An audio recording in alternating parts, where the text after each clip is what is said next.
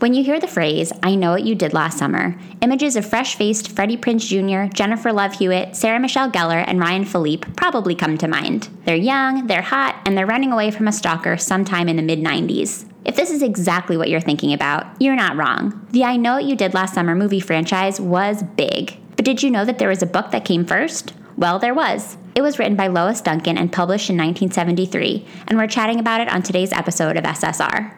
Like its movie counterpart, the I Know What You Did Last Summer book is all about four teens Julie, Ray, Helen, and Barry. We meet them one year after they caused a hit and run accident that killed a little boy. Barry was the driver, and he's now off at college being a total slime bag, in spite of the fact that he's still technically dating Helen, his high school girlfriend.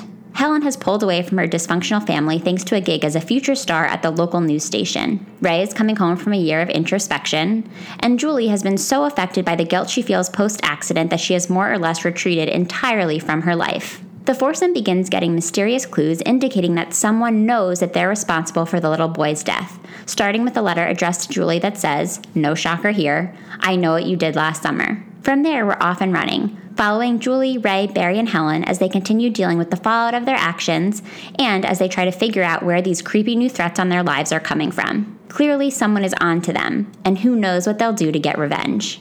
This week's guest is Anais, the producer and co host of Literary Roadhouse, a podcast where book enthusiasts discuss a short story every week and a novel every month. She also currently works as a content marketer, helping brands tell their story, but she is pivoting toward becoming a teacher so she can bring her enthusiasm for learning to younger generations. In her spare time, Anais writes fiction of her own. I love the way that Anais shares the origin story of her love for reading and writing, which she says began, quote, baby teeth young. Her parents encouraged her reading at a young age. She was raised with values and beliefs distinctly Cuban and American, often complementary, sometimes conflicting, and she tells me that this upbringing influences the way she writes and digests fiction. I absolutely loved digesting this particular piece of fiction with her. Learn more about Anais's own literary podcast by following her on Twitter at Lit Roadhouse and on Instagram at Literary Roadhouse. I'll include all that info, plus a direct link to listen to the show, in the show notes at www.ssrpodcast.com slash listen. Don't forget to join us over on Patreon if you'd like to lend a little extra support to SSR. For just a few dollars a month, you can take advantage of awesome exclusive perks. Learn all about it at www.patreon.com slash ssrpodcast, and Patreon is spelled P-A-T-R-E-O-N, or by visiting www.ssrpodcast.com and clicking support. Thanks to the awesome Patreon sponsors who are already doing so much to keep the pod going strong. Also, don't forget to follow us on social media. We're on Twitter and Instagram at SSR Pod, and you can track us down on Facebook by searching the SSR Podcast. Are you ready to find out who did what last summer? Great, let's go to the show. Welcome to the SSR Podcast. You may recognize SSR as an elementary school era abbreviation for silent sustained reading, but if you don't, that's okay. What it stands for here is Shit She Read. Each week, we'll crack the binding on an old school read written for kids or teens and talk about it from a kind of grown up perspective. We'll obsess over heartthrobs, relive the frustrations of middle school, and say an occasional WTF to a beloved author. If we haven't met yet, I'm your host, Ali Hoff Kosick, freelance writer, lifelong bookworm, and lover of anything covered in rainbow sprinkles. So find your favorite reading spot and a glass of wine. We're about to revisit some literary throwbacks right here on the SSR podcast.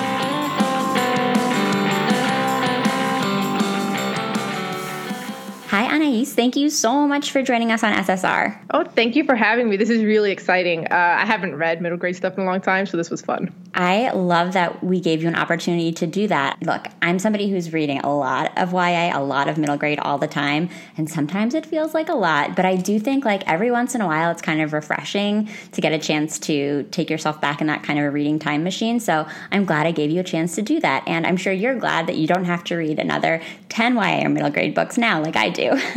yeah. I mean, it felt a little bit like going back in time to the things I cared about at that age, right? Or like even in high school and then reading it now and being like, wow, like my tastes have changed so much. Which isn't to say like I thought it was terrible or anything, just more like, yeah, this is no longer a super engaging read for me because I'm an adult now and that's so weird. you know, just like that difference. Like at the time, this would have been like top notch A plus stuff. Yeah. And look how far we've come Yeah, exactly. Yeah, it was more like that. It was just like looking back at my old psyche. Yeah, it's kind of crazy. It's like going back and watching. No offense to all of the fans of like Full House and Saved by the Bell who still watch it mm-hmm. earnestly mm-hmm. now, but for me, it's sort of that experience of watching those shows and being like, were these so gripping to me when I was in high school that I like had to be home to watch them? I guess they yeah. are. Mm-hmm. So we are talking about I Know What You Did Last Summer by Lois Duncan. It was a 1973 novel. I just need everybody to understand it was a book before it was a movie, okay? Like I know this is shocking to a lot of people. It's, it's been a shock to a lot of people on my social media. I've been sharing that I've been reading it and I've gotten so many messages from people who had no idea that it was a book before it came a movie in the mid 90s. And also, I had a strange experience. I didn't realize that I bought um, the 2010 version, that all they did, it, it reads like they did a search and replace on certain tech words or the wars instead of Vietnam, now it's Iraq, but nothing else has changed. So you get these strange, like technological, like hodgepodges where it's like they have cell phones, but they're using house phones for reasons unknown. For some reason, Barry is expecting women to call him at his house line and also one of the other characters listens to CDs. I'm like, what year is this? It was just all over the place in a very funny way. Yeah, I definitely want to talk about that too because as you mentioned, they did some funny search and replaces in terms of like swapping out the Vietnam War for the Iraq War and a few mm-hmm. other things. They talk about webcasts a lot, which yes, is I'm sorry, that's like such a, a lame phrase to us in 2019. I'm sure at one point when they made this updated version, that was like the hot thing for news stations to do. But yeah. a webcast is like not really a priority for most media companies companies at this stage, or it's not right. called that. Also, things like HIPAA violations, like mm-hmm. the hospital is giving out all of this private information about its patients to people that are calling them. So it kind of seems like they updated the text in the ways that like made them feel a little bit hipper, but they didn't update it in a lot of ways that just makes it seem factually incorrect. Yeah. And it, it just kind of makes it feel a little bit less valid. Um, but it is kind of interesting that they updated it. I appreciated that. So, yes, readers, there are some changes in the edition that Anais and I read for this recording as compared to the edition that you may have read when you were growing up, or if you happen to have an old copy lying around that you feel so inspired to pick up after you hear us talk about it. There might be some differences. Um, I actually think there were a few like more substantive differences as well that we can talk about later, but it's essentially the same story. And interestingly, it's not the same story as what you've seen in the movie. So if you are interested in listening to the episode after you've already read the book, don't count on the movie. Don't assume that you already know the whole plot based on the movie. I've never seen it, but I've read a lot of interesting articles about all the changes that they made. So if you're somebody that likes to listen to the show when you already kind of know what you're getting into, but you haven't read the book, turn this off, go find it, or at least go read a Wikipedia summary and then come back because you're going to have no idea what we're talking about if you're going by the movie alone. That being said, I am dying to know why you picked this book. Are you somebody who read it when you were growing up? Had you seen the movie and you wanted to see if the book was similar?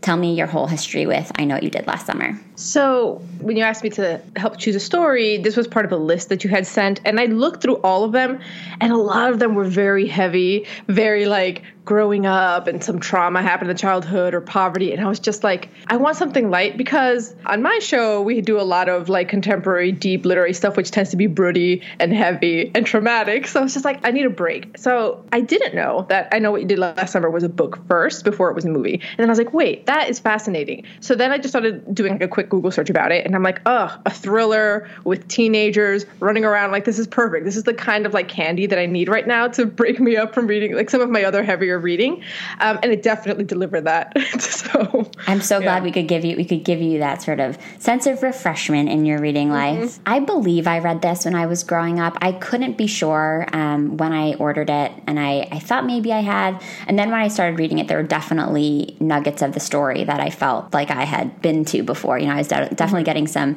reader deja vu while I was reading through it.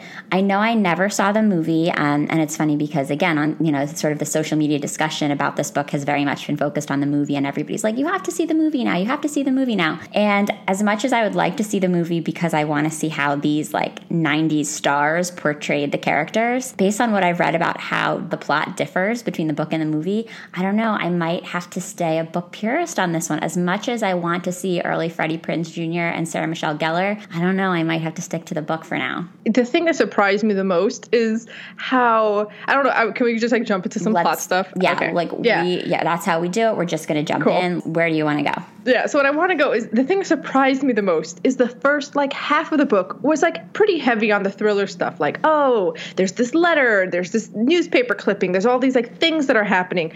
And then all of a sudden when it ends, it ends more on like a romance note. They're all having revelations about the romantic relationships. That's when I had that moment of this is so young adult. Like that's when I had that moment of wow, how your tastes change over time because I would have eaten that up at that age where now I'm like, wait a minute, this was a thrill that ended like a romance. This is so bizarre bizarre that only an adult brain I think would catch. Yeah. You know? It's a little yeah. disjointed in that way.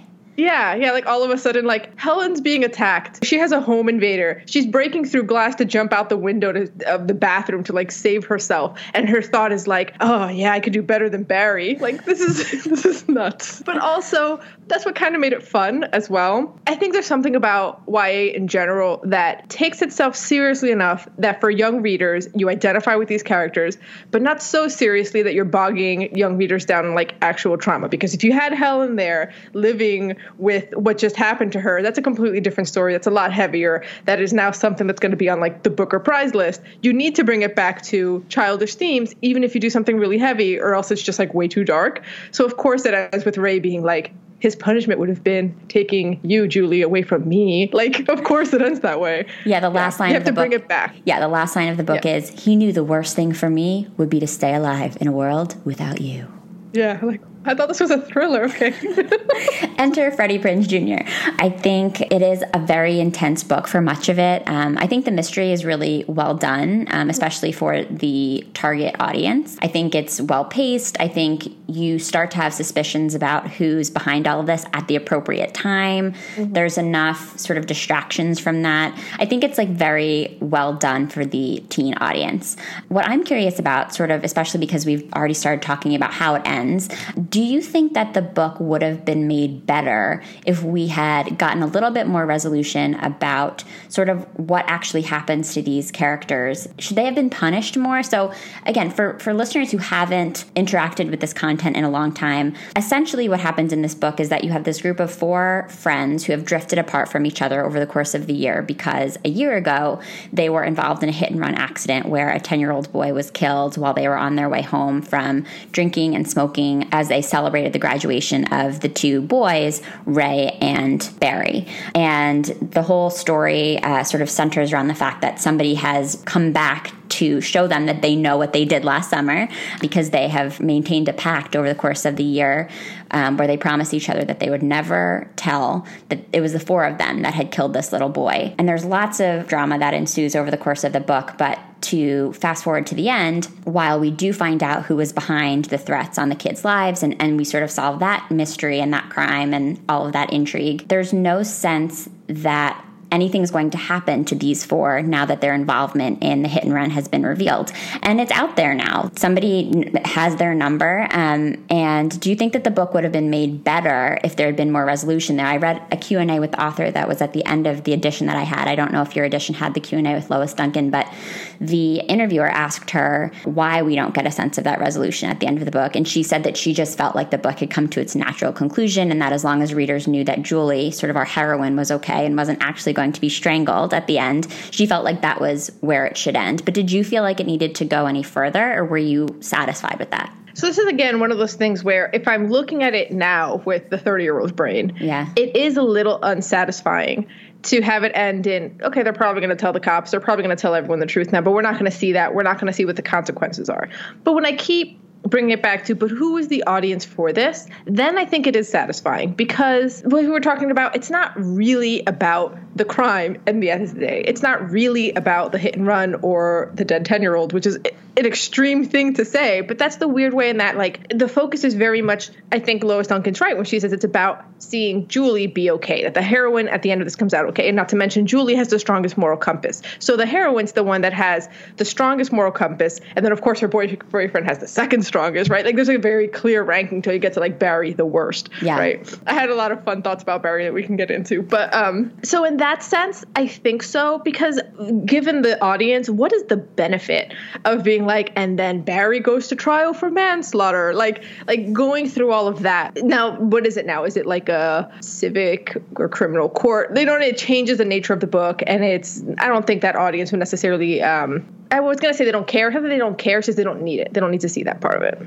Yeah, I guess Yeah. you could argue that it would maybe drive home the sense that there are like consequences to your actions and that this sort of a pact isn't something to be glamorized. But I agree with you. I mean, I think it would become boring and maybe you mm-hmm. could have tacked on a few extra chapters as an epilogue that would illustrate what would happen mm-hmm. to these kids. But I do think that the rest of the book gives readers enough of a sense that like Barry is wrong and the fact that he insisted on covering up his actions is wrong. Like I think there's enough of a sense of morality in the existing book. Mm-hmm. I don't think that most readers would be left questioning at the end whether or not it was right or wrong for them to cover up the Right. hit and run. And so I think in that sense it's okay. I think if it was a little bit more ambiguous, I would have maybe been looking for that. But I feel like Lois Duncan does a good enough job just in terms of how she like crafts the relationships, how she designs the dialogue. I think she does a pretty good job of making it very clear that like Barry is wrong.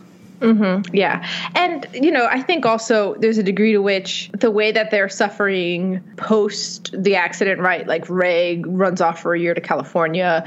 A lot of also the way that they're quote unquote like internally suffering, that they're feeling their, their guilt um, about what happened just doesn't play well in 2019.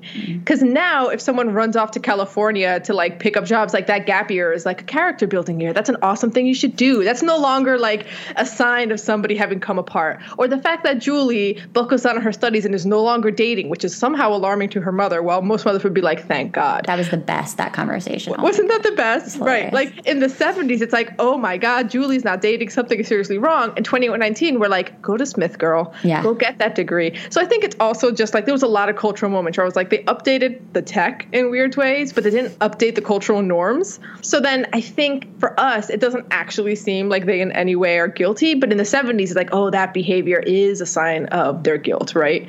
Like, oh my God, Ray ran away instead of doing whatever you're supposed to do instead. Yeah, I think that was part of it too. Is it just doesn't look like a bad thing to us. Yeah, I think I think that's true. So, I think a great way to sort of really like dig into the content of the story is to go by characters. So there's these 4 main mm-hmm. characters, and I think we should just talk about each of them. I did want to point out before we start talking about them that again, part of this Q and A that's at the back of the latest edition of the book, there's a conversation between the interviewer and Lois Duncan about this sense that there's this good girl, bad girl, good boy, bad boy characterization among the group. And here was what Lois Duncan had to say about that, which I think you might find interesting. I see very few people, either in real life or in books, as totally bad or good. In life, there are a few who may be totally bad because of some psychological disorder, but we see them very seldom, thank goodness. What I try to do is present the main viewpoint character as someone the reader can relate to, because I want at least one person the reader can like. If you don't have that, then the story itself doesn't matter because the reader doesn't care what happens to anybody in it. So in this case, I did have Julie and Ray, who are the more likable of the characters, and it was my choice to have a male and a female because it gives you a double readership. Mm-hmm. So that's kind of how she sees this foursome. Um, and something else that's interesting that I'll point out, and then we can we can dive right in, is that she thinks that um, Helen is potentially like the most interesting of the four characters. So I'll be curious to see what you think about that. But let's start with Julie because we open on Julie. As you mentioned, she has this interesting conversation with her mom because she's just gotten the news that she's accepted to Smith College. Yay, that's amazing! And her mom is like, "Great, so proud of you, but also like, thank God something good happened for you because you've been such a lame loser the last couple months." is like really the been- crux of what she has Yeah. to say. Yeah, she's like, You've been studying so much instead of dating. Well, you've started seeing Bud. Thank God you've started seeing Bud. It's like, what what are these concerns? Yeah, like you used to be a cheerleader and now you're not cool anymore. So like at least you got into college. All the parents are pretty petty in this story, actually. Like all the parents just sort of, yeah, have very petty interests. Because yeah, her mom's got that whole like you haven't been dating, and then like Ray's dad's like, oh, at least you're dating a cheerleader. Like, Yeah. like just all of this petty stuff. Yeah, Um, all the parents are kind of weird. Yeah, yeah, they're all a little bit weird, and especially there's this long section where it's Julie's mom has all these like premonitions, right? I love that section because it was out of nowhere. Yeah, so Like, random. it was so random, and it almost felt a little bit like, is this like some very light version of like author intrusion? Is Lois Duncan like, oh, this is an experience that I had, and this is like the only adult character we get close to, so I'm putting it in there. Like, it just felt a little bit like this doesn't match up with anything else. But yeah, so Julie, I thought was she was so sort of like good and straight edge to the point of like almost boring. Like I don't want to say I didn't care about Julie, but it's just like again because it's YA, it's like nothing's bad's gonna happen to you. We all know that. Like it just gets to a point where it's like, okay, so Julie's the good girl. Yep, I would agree. Helen's the most interesting because there's no surprises with Julie. Yeah, well, and of course at the end, Julie is the one who ends up needing to be rescued. She's sort of like the fair maiden mm-hmm. of the story. She ultimately is the victim of Bud's attempted murder murder. Um, he tries to strangle her. Spoiler alert, everybody. You know that we do spoilers on the show. And she luckily is saved by Ray, her ex boyfriend. So, yeah, you know, we do kind of get this sense, I think, early on that like she's going to be the one that is like the mm-hmm. princess that needs to be saved. And no surprise, it happens. But I liked that she was the one who kicked us off. I liked that she was the one to get the first letter. She did get mm-hmm. a note in the mail that says, I know what you did last summer, you know, mm-hmm. sort of inspiring the title of the book. And she kicks off then this reunion of of this group of friends that has drifted apart in the year since the accident. So she then goes to Helen and, and kind of starts this whole search. Something else that made me laugh about about Julie's mom is that she's a home ec teacher and at every scene in the book she's like doing some kind of home ec. It's like, mm-hmm. oh, her mother was home making bread. Like her mother was sewing. Yeah. Like I just thought that was kind of funny and like such a random detail that we kept being reminded of throughout the story. Like, don't forget, mm-hmm. she's a mm-hmm. home ec teacher. Mm-hmm. And you know something else that struck me since we're on the parents in 2019, it almost felt inaccurate to have so it's three sets of parents are still married and together, and one one set it's a widow, not divorced. And it's like that's so strange. Like in today's YA, there's almost always some kid that's a child of divorce, like very often, and how that has changed as well. Just sort of struck me because like even some of the families where you wouldn't think that would persist as much, like it's very much the parents and both of their roles. Even on like some minor stuff, right? Like we see both of Helen's parents, we see both of Barry's parents, we see both of Ray's, we see the dad for sure. I think Ray. I remember thinking that Ray's family was the one that we learned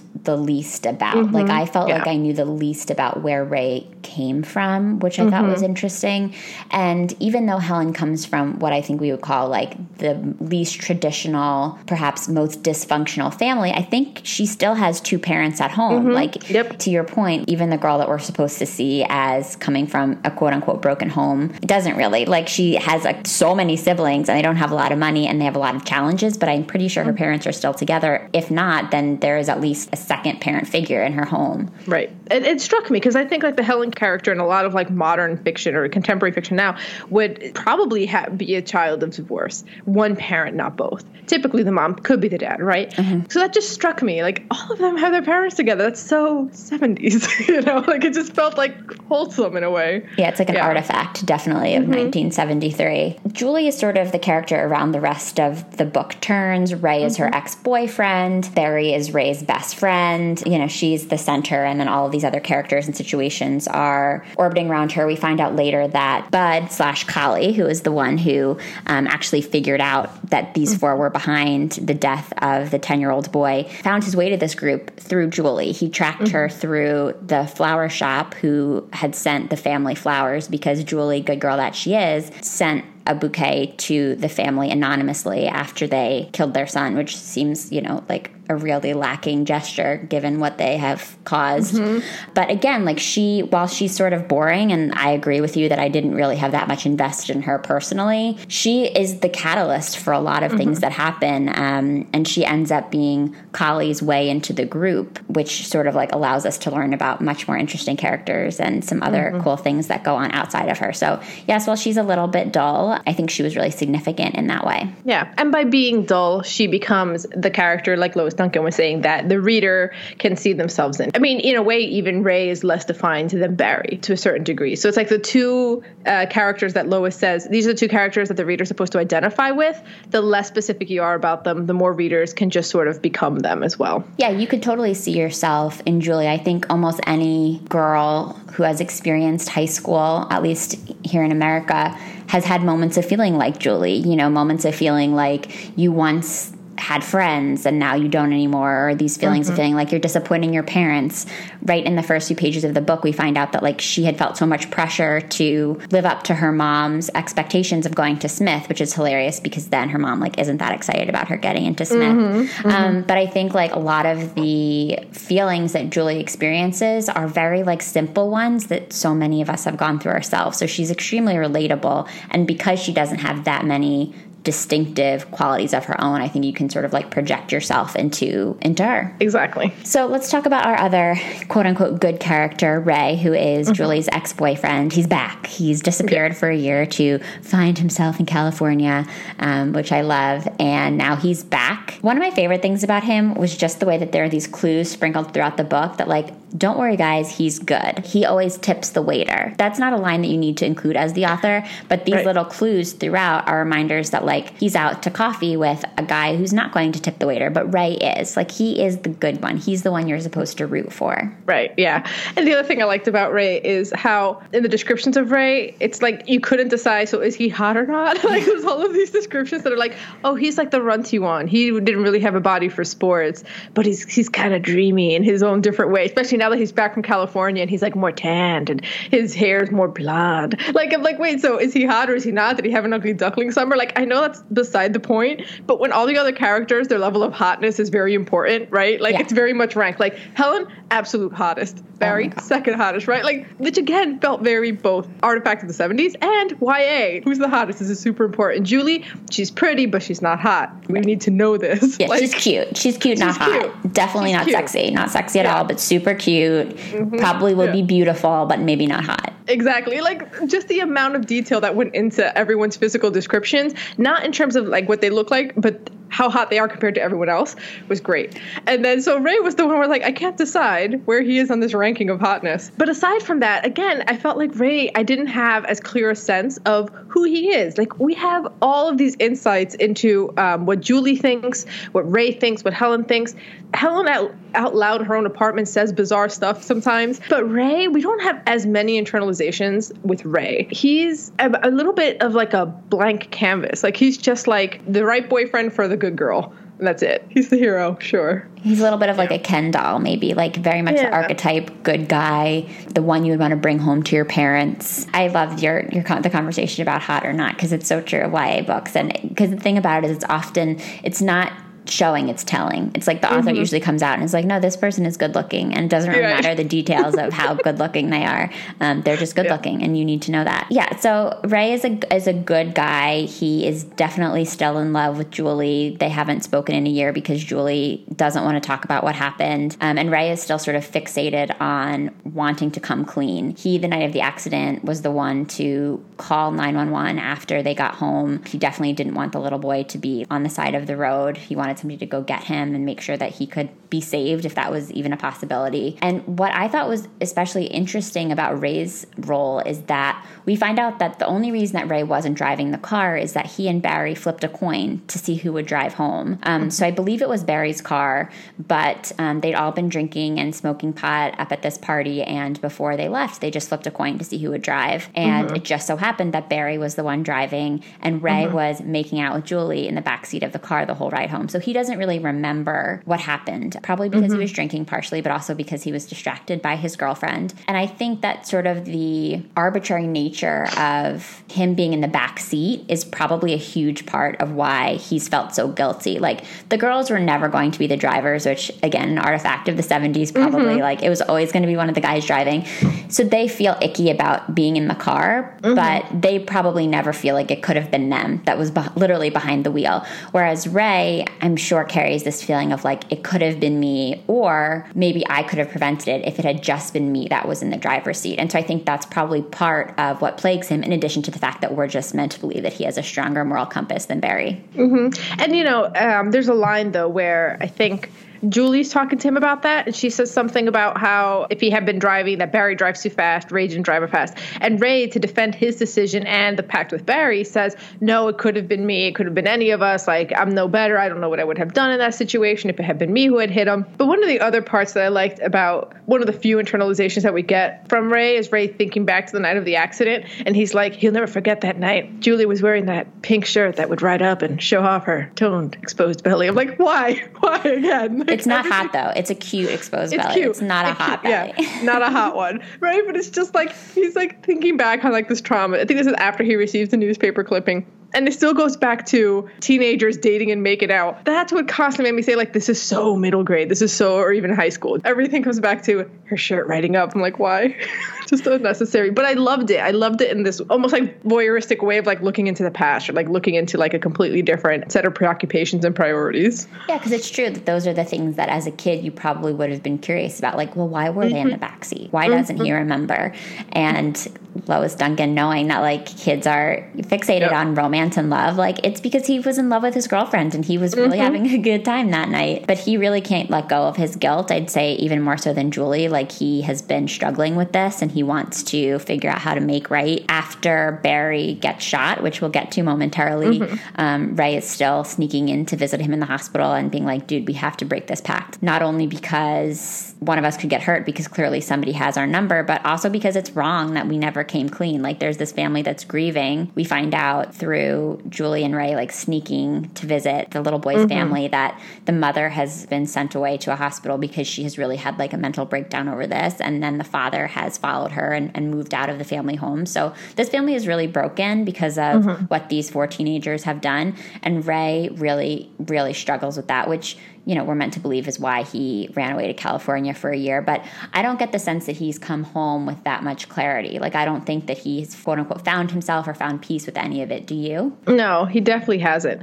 But he is um, the one who's sort of more open to the idea of breaking the pact. And somehow this pact is like some ironclad legal contract. The way that they speak about it, like, well, you can feel guilty all you like. Barry literally says this to Ray, but you can't dissolve the pact on your own. It's like, what is this pact? Like, why is it? I'm like, I'm pretty sure anyone could dissolve the pact on their own. It's very flimsy, but they all treat it like it's this like binding agreement, like their lives are like wrapped up in it. Barry's might be to a certain degree, but yeah, no. When Ray comes back, it almost seems like he comes back with two things. Like one, it's to get Julie back because this is still a young adult book.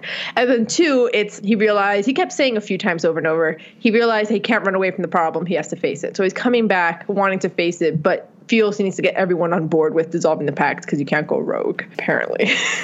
I mean, I guess ultimately, if he felt badly enough, like you said, I mean, this is not a legally binding agreement. He could have called the cops at any time, especially because right. he's been in another state for the right. last year. Like, he doesn't feel that badly. And I, the other interesting detail that the author includes in, includes in the story is that Ray skipped a grade, or he somehow like tested out. He's a year younger than everybody in his grade. So when he graduated, he was 17, which means that the night of the accident, Barry was the only legal adult in the car. Mm-hmm. Julie and Helen were both juniors or finishing up their junior year. Ray was a year younger than his classmates. So Barry, who happened to be the driver, was also the only one who would have mm-hmm. been up for a, a punishment to like an adult degree. He was the only one that right. was really going to be prosecuted to like the full extent of the law, whereas any of the three of the others probably would have gotten some sort of a fine, maybe community service. I'm not really sure what in 1973 would have been appropriate, but the point is that Barry's the only one who really would have been screwed by coming forward. And that sort of adds this additional tension because Barry and Helen are basically like, right, it's really easy for you to say that we need to come clean and do the right thing, but you're not going to be the one who's going to be sent to jail and who's really going to serve time and pain for what's happened. Barry is the only one who's in that position. Exactly. Yeah. The other thing about Ray that I think is worth mentioning is that he's very insecure. And I think we we notice that at points throughout the book. The only thing we really know about his dad is that he is like a badass football player, and mm-hmm. you mentioned this briefly before, but Ray is small. You know, he's not built for contact sports. Um, he's not super aggressive, and he's sort of been a letdown to his dad in a lot of ways. Um, his dad's like proud of the fact that he dated a cheerleader briefly, but that's like kind of the only positive encouragement that he gets from his father. So I think we're meant to get the sense that like he's a little insecure and definitely leans toward being more sensitive and like his strengths are maybe in his interpersonal skills because he's had to cultivate those knowing that he's never going to be like this big aggressive guy. But he also has the most sort of like self-aware type lines in the narrative because in that whole passage with his dad where it's talking about how he knew his dad was always disappointed in him for um, not being more athletic, but he also knew that if he just kept having values in sport and athleticism, if his best friend was um, the varsity football player, if he's tutoring all the other like football, remember he was also the tutor to the whole football team, then his dad could at least respect respect that. And that's a level of awareness that I'm not sure kids that age necessarily have, where he's like, I know that if I just continue at least acting like the things that my dad considers are the most important are the most important, even if I'm not built to necessarily engage with them in the way that my father would prefer in that way i can make my dad happy like that caught me off guard because again that was a level of awareness that the characters never have about anything. And also was complex. That's a very complex way to think of a father son relationship that came out of nowhere because very few other um, relationships between parents and their child are that complex because we see a lot of detail about Barry and his mother, and it's not a very nuanced or complex uh, position that Barry holds. It's very like, get off me, mom, right? Stupid yet, mom yeah, but then you know, there's this really nuanced one with Ray and his father that I thought was it was I thought it was great actually. I thought like that's a good thing for a young kid to read to be able to see that to be able to see that complexity because Ray, despite knowing that his father would prefer that he was an athlete, also knew his father loved him. It was sweet and probably very helpful for kids to read. Yeah, I liked their relationship. I generally really liked Ray. I totally would have been in love with him. He would have been like mm. my dreamboat at my high school. And I think Freddie Prinze Jr. again, having not seen the movie but watching mm-hmm. the trailer, I think he was like the perfect actor to be cast in that part. And you have offered a great segue to Barry by mm-hmm. leading us in with a brief introduction to his relationship with Ray. They they were best friends at least senior year. We don't really get a sense of if they were friends like for years before that, but they definitely went out of high school on a high note. They were BFFs, which is really the only reason that Julie and Helen were friends, and that kind of makes me laugh because anybody who's been in a relationship knows that dynamic mm-hmm. all too well, where you find yourself best friends with your partner's best friend's partner because you're just hanging out together. Um, so I mm-hmm. appreciated that, but Barry is Ray's best friend, and he could not be any more different than Ray. I would say that was maybe the one thing that was sort of lacking for me, where I was like, I don't quite understand what holds them together, except right. for the fact that Ray really wants to have his hand in this like athletic world. Because Barry is, to put it bluntly, Barry is an asshole. Yeah, uh, he's the worst. He's the worst. Barry is toxic masculinity embodied. Like he is. Yeah. That is the definition of toxic masculinity to me. We could go on about that for probably a full hour. There's so much wrong with him him, not just the way that he handles the accident, but like the way he interacts with everyone, especially women. Mm-hmm. Actually, I made a comment to my boyfriend as I was reading this, and I was just like, Barry, as a teenager in the 70s, he's the reason we're having a Me Too movement now. Like, he, this is it. This is the connection. It's that guy from yeah. the 70s who grew up with these ideals. He's doing the shit now. Yeah, like, that's where it starts. That's totally yeah. where it starts. He mm-hmm. is gross. We meet him just kind of as this like frat guy walking around campus, and he has Helen as his girlfriend, his high school girlfriend, who he was definitely going to dump. But then she got this cool job as like the future star on the local news station. He decided he should keep yeah. her around. But he's also referring to girls as Ashley something or other from the Tri-Delt house. Like he doesn't even know the names of the girls that he's seeing, and it seems as though sleeping with. He just has no regard for mm-hmm. anyone. Again, especially women. Like his whole goal in life is to hook up and date and sleep with as many women as possible, and that's like like he takes a lot of pride in that. It seems like that's why he joined the fraternity. He talks about being so busy studying all the time, but studying is really just like a euphemism for flirting and sleeping with women who are not his girlfriend. Also, like the whole thing where he's like, oh, he was totally gonna break up with Helen, but he's got to admit that whole future star thing made her like basically a trophy that he can show off around town and have as a girlfriend, right? And not only that, but then later when he decides he's gonna break up with her over the phone, he's like, oh, I can use the fact that she's been nagging me to hang out as a way to start a fight that I don't actually, I'm not actually angry about to break up with her. Like he's cowardly. Like the imaginations he goes through to, he's like, how am I gonna stage a fight to break up with my girlfriend over the phone. It's like, why are you the worst? He's cowardly on top of it all. And again, this goes back to all the weird technology stuff. There's a lot of uh, plot points that could have been solved with the cell phone, which they all have, but mm-hmm. we're going to bring it back to the landline every time. And that happens a lot too with things like um, the the big the big turning point, which is somebody called the frat landline. Barry had a call with someone. No one knows who it is, and then he went out. Was it Helen? Was it another woman? Was it the guy who's harassing them? And it's like okay, but if they have cell phones, Helen would have been texting him. This would have been resolved. Like we know this. Or the like landline that. at least has caller ID. Like there's a way yes. to track this for sure. Right. This can all be cracked, right? Yeah. And and and the other thing about Barry is like, so he has a bad attitude towards women. He has all this toxic masculinity stuff. He loves to speed and show off, and he's got all this swagger. And he's such a dick to his mom. I mean, I understand his mom's overbearing, but like, come on. Like, he wants to go to Europe. He wants to go backpacking in Europe with his frat brothers. And she's like, oh, we were going to go visit family on the coast. And he's like, immediately bristles. He overreacts to her suggestion that they should go visit family on the coast. my God. Yeah, I really didn't like Barry. He reads as like a 25 year old and not as mm-hmm. a college freshman. And I guess when you're a kid reading a book like this, you don't necessarily know the difference. I reading this as probably a late middle schooler, or early high schooler, probably was like, oh yeah, this is totally how an 18 year old acts. But no, he's totally like speaking to his family members, not just as a 25 year old, but like as a 25 year old's asshole. Um, mm-hmm. And just like the way he's sort of like conducting his affairs and like going about his life is so removed from what it's actually like, I think, to be a college freshman. He's awful to his mom, but his relationship with his mom is interesting. And I felt very much like her behavior toward him cultivated his negative attitude toward women. Um, mm-hmm. There's one flashback to a conversation that Helen had with his mother on the phone, and she says, Barry is a boy who doesn't react well to being chased. If he wants to talk with you, he will do the calling. Your little affair will last longer that way. Mm-hmm. Um, so his mom and the way that she seems to define gender roles and like what's appropriate in a relationship has definitely kind of brought him to this point. And again, I think this is a holdover from the 70s. Like mm-hmm. that attitude is very much, you know, one of a few decades ago and hopefully not one that a lot of people ascribe to in 2019. But they had this relationship where I felt like his mother definitely babied him and mm-hmm. wanted to protect him all the time and just took a lot of abuse from him emotionally. Like he was awful to her and she just kept acting like he was the golden child and making it seem like every woman should be around to serve him and do exactly what he wants them to do.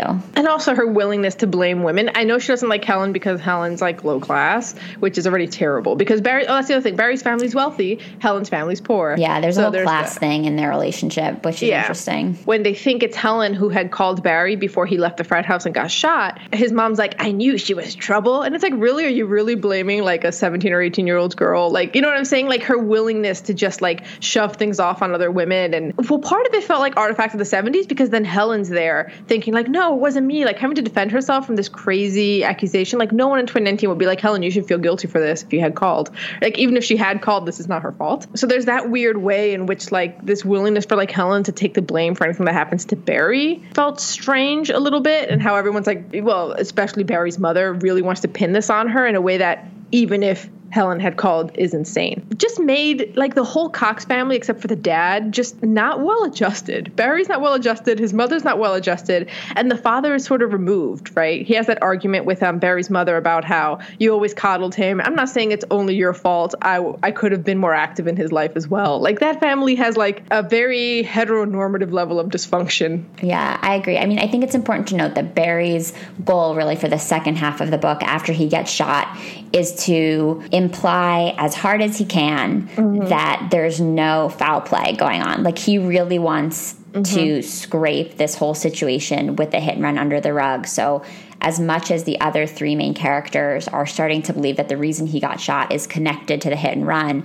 Barry wants to do everything he can from his hospital bed, mind you, mm-hmm. to prove that it was just like an accident or somebody who, you know, was part of their inner circle. Like he really does not want anybody to believe that this could be the previous summer sneaking up on them because he doesn't want to get caught. He doesn't want to have to talk about breaking the pact. So his first reaction is to lie and say that Helen was the one who called, or at least not to disagree when other people imply that it was Helen who made the call. As you said, his mom is very quick to accuse Helen. Then, when people start to figure out that it wasn't Helen because Helen's like, no, I didn't call him, he just blames it on some, some other girl. So his like next plan of attack mm-hmm. is just to blame it on some other woman and sort of lean into his identity as a womanizer. And then in the end, he's like, well, it could have been a woman. Like, I don't know. I couldn't really tell who it was on the phone. And we find out that it was a man. So, like, it's just interesting the way he really sticks to this story of like, it has to be some girl who's like getting me into trouble. It couldn't possibly be somebody calling me out for the fact that I hit a child with my car. It's just an interesting approach that he has to life. And he's so condescending. Like, in the early part of the book, when Julie and Helen come to him and are like, we're getting these letters. It seems like maybe something's up. He's very quick to be like, you guys are so stupid. It's probably just a prank. Julie, it must be somebody at school who thinks you're hot. He really doesn't even want to hear them out and try to understand why they're getting worried. He just wants to explain it away as like stupid high school stuff and probably having to do with hotness because that's sort of mm-hmm. the currency on which his whole world runs. Also, since we're talking about like Barry's like womanizing, so remember when Collington, what's his name, Wilson? Collinswood, yeah, yeah Colin. Collinsworth Wilson But he goes by Collie. So when Yeah. Collie takes Helen to the hospital, gives her a ride there, because again, women aren't driving. The mother afterwards, when she's telling Barry this, because Barry doesn't know that Helen was there with Collie, she's like, oh, yes, she came here with her little boyfriend. They seemed awfully close. So, first of all, the mother is like trying to sow the seeds of discord and wants to break them up. And then Barry leaps on that and he's like, oh, Helen, that two timer? How dare she have a boyfriend? We never said we were exclusive, but how dare she? Sure, I've been sleeping around, but it's different when she does it. And it's like, my God, he's just like leaning into being the worst. Fuck off, Yeah. Barry. Honestly, Just I like- know he's the worst. He sucks so much. Fuck off. and also, I like how his mom's just there, like they seemed awfully close, and it's like, how old are you, Mrs. Cox? yeah, this this this family has gotten themselves in like a really dangerous emotional cycle of just like validating everything that the other says, and there's some really mm-hmm. toxic ideas going on among the Cox family. So let's come to Helen because we spoke about her earlier as Lois Duncan's potentially most interesting character. Um, that's how she feels how she perceives Helen. And I agree. I think she comes from the most unique background. As we mentioned, her family is the least functional, um, at least in a traditional sense. It seems as though her mother had her when she was very young and has had many, many children since. They don't have a lot of money. There's an implication that the older siblings are working to pay off things for the younger siblings. Helen's older sister, Elsa, is extremely resentful of Helen because Elsa is expected to work and then her salary funds portions of Helen's life. And so it's it's this very sort of unhappy family life and Helen's really had to like lean into things she's good at, which is what Lois Duncan highlights in the Q&A that I mentioned. She talks about how like she had a different set of tools available to her as a woman a different set of resources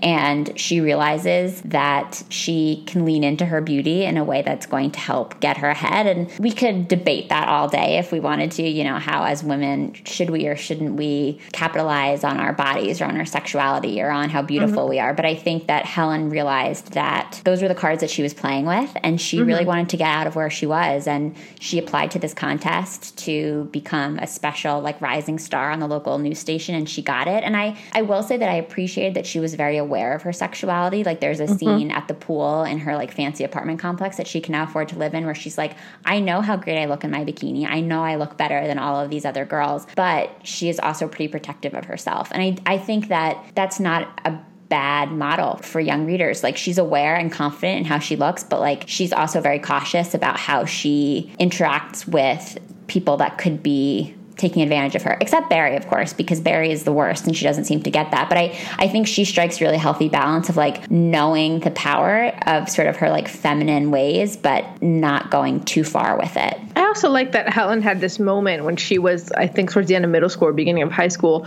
This is another, like, after Ray's relationship with his father, this might be the second most, like, self aware passage where she's just staring at herself in the mirror and she's like, what are my best features? What are the features I need to work on? What can I do with my hair? What can I do with my makeup? Like, once she decides, this is my way out, I'm going to use my looks as my best tool, as a way out. Because, like you were saying, we can debate whether or not women should do that. But I think if you're going to do that, if you're the one deciding how you're going to do that, and like you said, in a way that she's very protective of herself as well, and knowing the concessions she's making, the concessions that she's not willing to make, I think that's okay, right? It's not like some guy came in and was like, "We're going to use your your beauty for like my benefit or for my financial gain." She's doing it to herself in a very knowing way, which I think helps.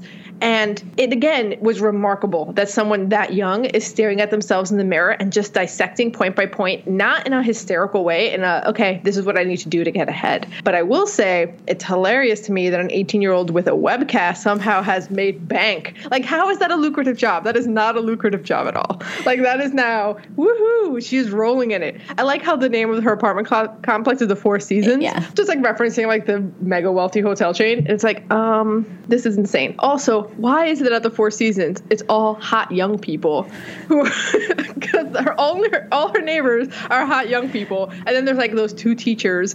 That this wasn't something else that felt like an artifact of the '70s. It's when Helen's there with Collie before we figure out that Collie's the bad guy, and they're friends, and Collie's hot because everyone's hot, Hot. and the hot teachers come over and they're flirting with Collie, but Collie only has eyes for Helen, and then the hot teachers are like, "Leave some for the rest of us. You already have Barry. Do you have to be so gluttonous?" I think they use the word right? Like, right, something like that. Yeah. And I'm like, um, like this also felt really just unrealistic. I don't understand why there's a gaggle of hot people here, and I don't think anyone talks that way anymore.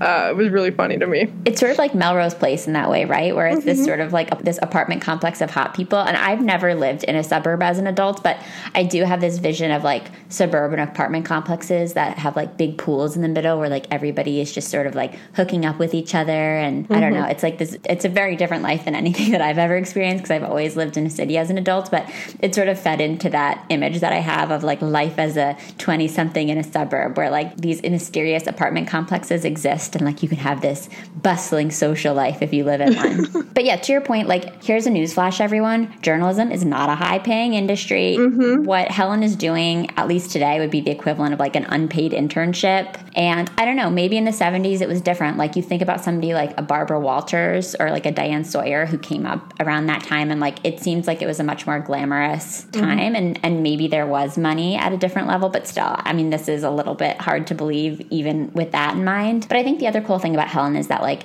she shows that there's a different path to success than Julie's. Mm-hmm. Like Julie is sort of staying the course. She's going to college. She's going to a really good college theoretically if, if she does what we hope she does after the end of the book. And it's because she has a different set of resources. Like we were saying, like she has a supportive mom. She theoretically has financial resources that can support her through her education. And Helen doesn't have that. And I think it's actually kind of great for young readers to see that like even if you don't have those resources available to you, like there's more than one way to be successful. And you can figure it out if you're a little scrappy and you're willing to like get creative with the things that you're good at. And like you said, maintain control of your body and your goals and all of those things and not cede mm-hmm. your choices to others, I think it's like kind of great that Lois Duncan illustrates that there's other ways to grow up mm-hmm. and other ways to find success, especially financially, because honestly, Helen's kicking ass right now. Like she's way more independent financially and otherwise than anybody else in this book. Mm-hmm. And going back to the moral compass thing, because Helen's not supposed to be as far gone as Barry, because she's sometimes portrayed as shallow, like, oh, she used to buy thrift shop dresses, but now look at the dresses she's buying. But, you know, there's that line about how she still does send money home to her parents, right? Like she still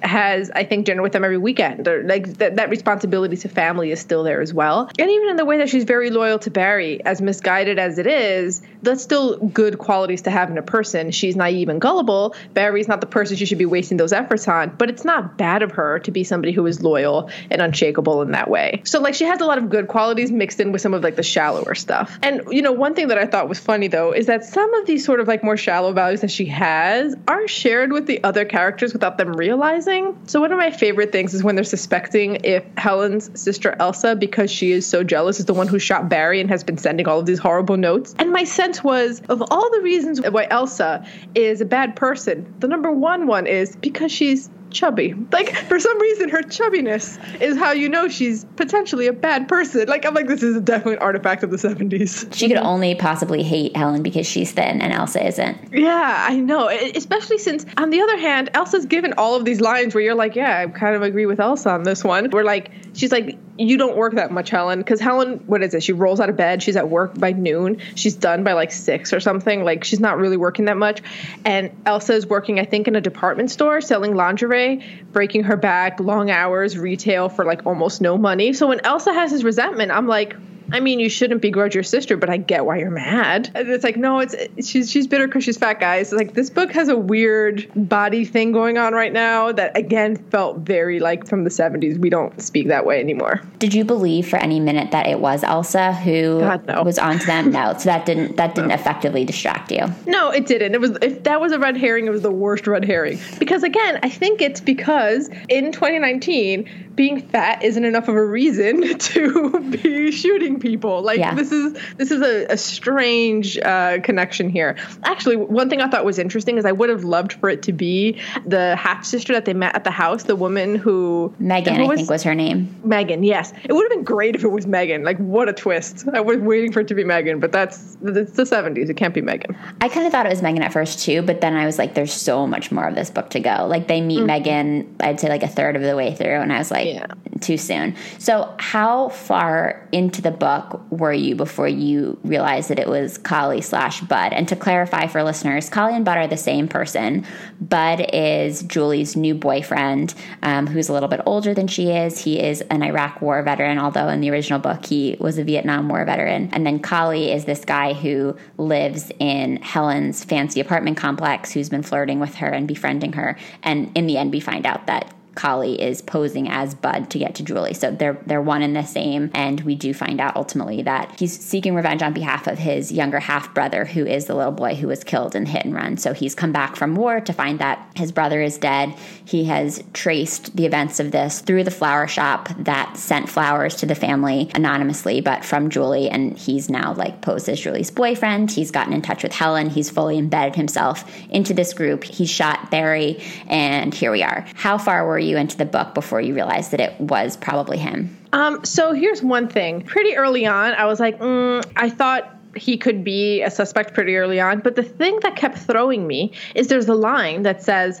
that Collie saw on the news the report that Barry got shot, and that's why he went to Helen's. So anytime I'm like, oh, it must have been him, but I'm like, wait a minute, then why that line about how he saw it on the news and then he went to Helen's if that's how he found out? Like, why did the book distract me with that line? So anytime I thought it was him, I'm one of the points where I was like, it's got to be Collie was when Bud met up with Ray. Like at that point, I started suspecting. So when Bud met up with Ray for coffee, I'm like, come on, come on, it's got to be. But then again, I had that little voice in my head saying, but Collie found out through the news. So that line I think should not have existed because it sort of undermines is that line a lie in the narrative? Because what we know is no, Collie's the one who shot Barry. So that was very confusing for me. But yeah, by the time we got to Bud, I'm like, maybe Bud is different than Collie because we didn't yet know that Collie was a, a veteran. It was as soon as we find out that Collie was a veteran, it was after the Bud scene when he like tells Helen she's shallow and she sucks. And he's like, I'm interesting, by the way. I'm a war vet. I'm like, oh, there we go. Okay, fine. He's Bud. I suspected early on, and yet that one line kept undermining my suspicion. Well, if they'd more comprehensively updated the text in terms of technology, then maybe we could have been made to believe that like he got an alert on his phone and he was like out and about or something. Mm-hmm. But you're right. Like it doesn't really make sense that he would have been sitting at home watching right. the news at right. the same time that he was shooting Barry himself. So that was sort of a glaring error. But I agree. I started to have suspicions around the same time when Ray had coffee with Bud, and he was like, he starts to talk about sort of this sense of purpose that he picks up on in Bud, that like he has this look in his eyes that like anything he wants, he can get. And it starts mm-hmm. to feel mm-hmm. like maybe Bud's a little bit more sinister mm-hmm. than he may have seemed at first. And then I was like, I think Bud's part of it. And then, yeah, you started to pick up on the fact that like Collie and Bud are one and the same. But I do think that the mystery was well done. I think it was like mm-hmm. appropriately complex for this audience. I definitely had a moment of like, oh, it's him, it's the same guy, um, which mm-hmm. is very satisfying as a reader, especially as a reader that doesn't read a lot of thrillers. And I think it was a really well done thriller. And I think the plot mm-hmm. was well constructed, with the exception of like a few little holes, like the one we just talked about. All in all, would you recommend this to a young reader in your life? I don't know. I don't read enough middle grade stuff to see how it compares with everything else. I think the reason why I hesitate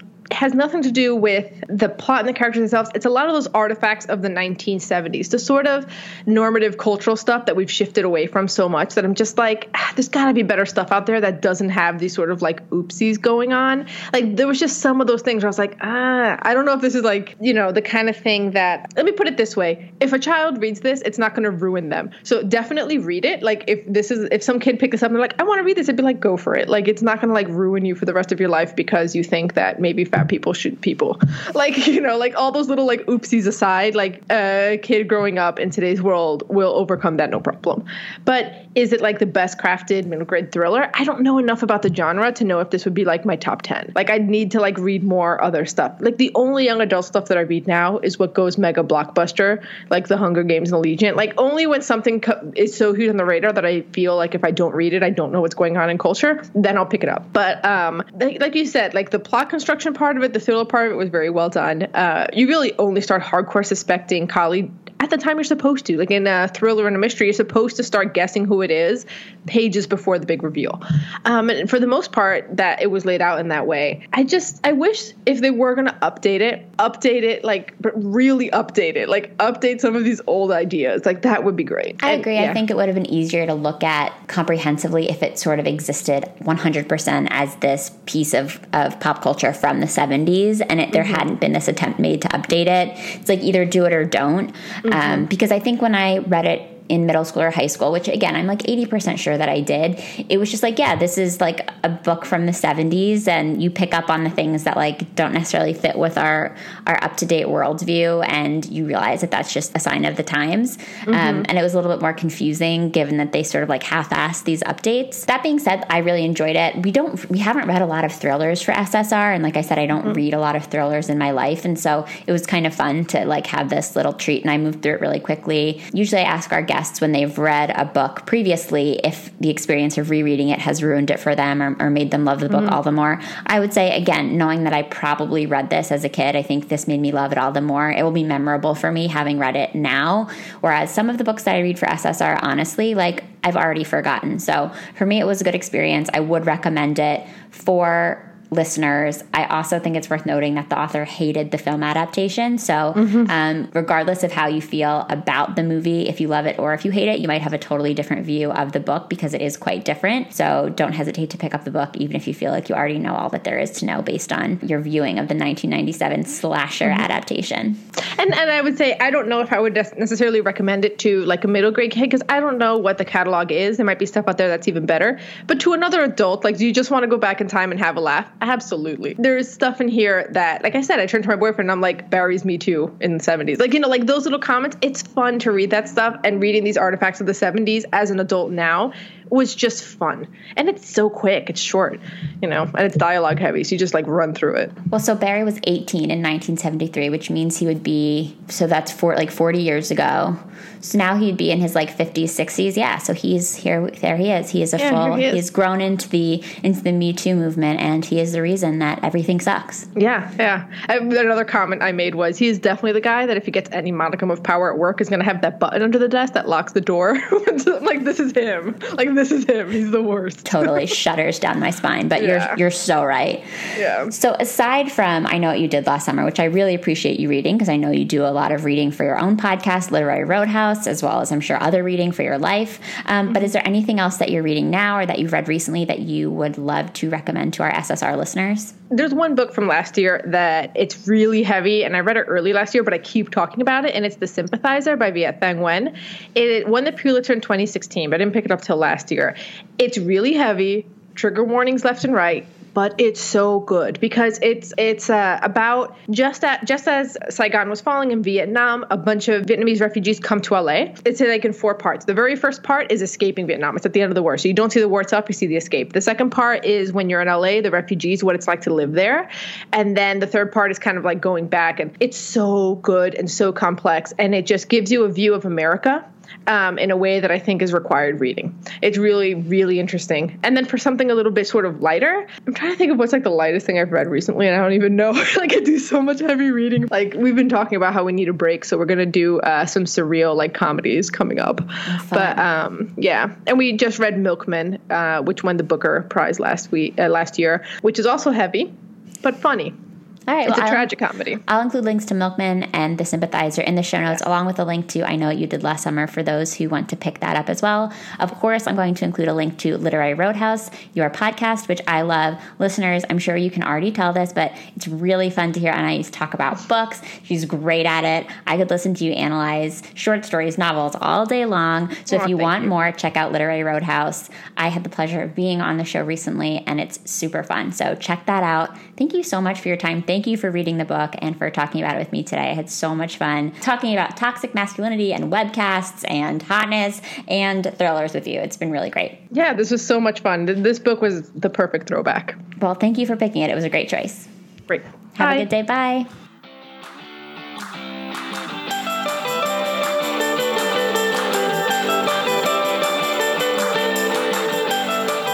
Thanks so much for listening to the SSR podcast. Check out our website at www.ssrpodcast.com for show notes and other information. And be sure to connect with us on social media for updates on upcoming episodes, behind the scenes inside scoop, and some good old fashioned book talk. Find us at SSR Pod on Instagram and Twitter, and search SSR Podcast on Facebook to join the group. To reach out directly, you can send me an email at hellossrpod at gmail.com. If you're loving the show, it would mean so much if you could subscribe, leave a five star review, and share your thoughts with a comment. And don't forget to tell your friends too. In the meantime, happy reading. I'll see you next time on the SSR Podcast.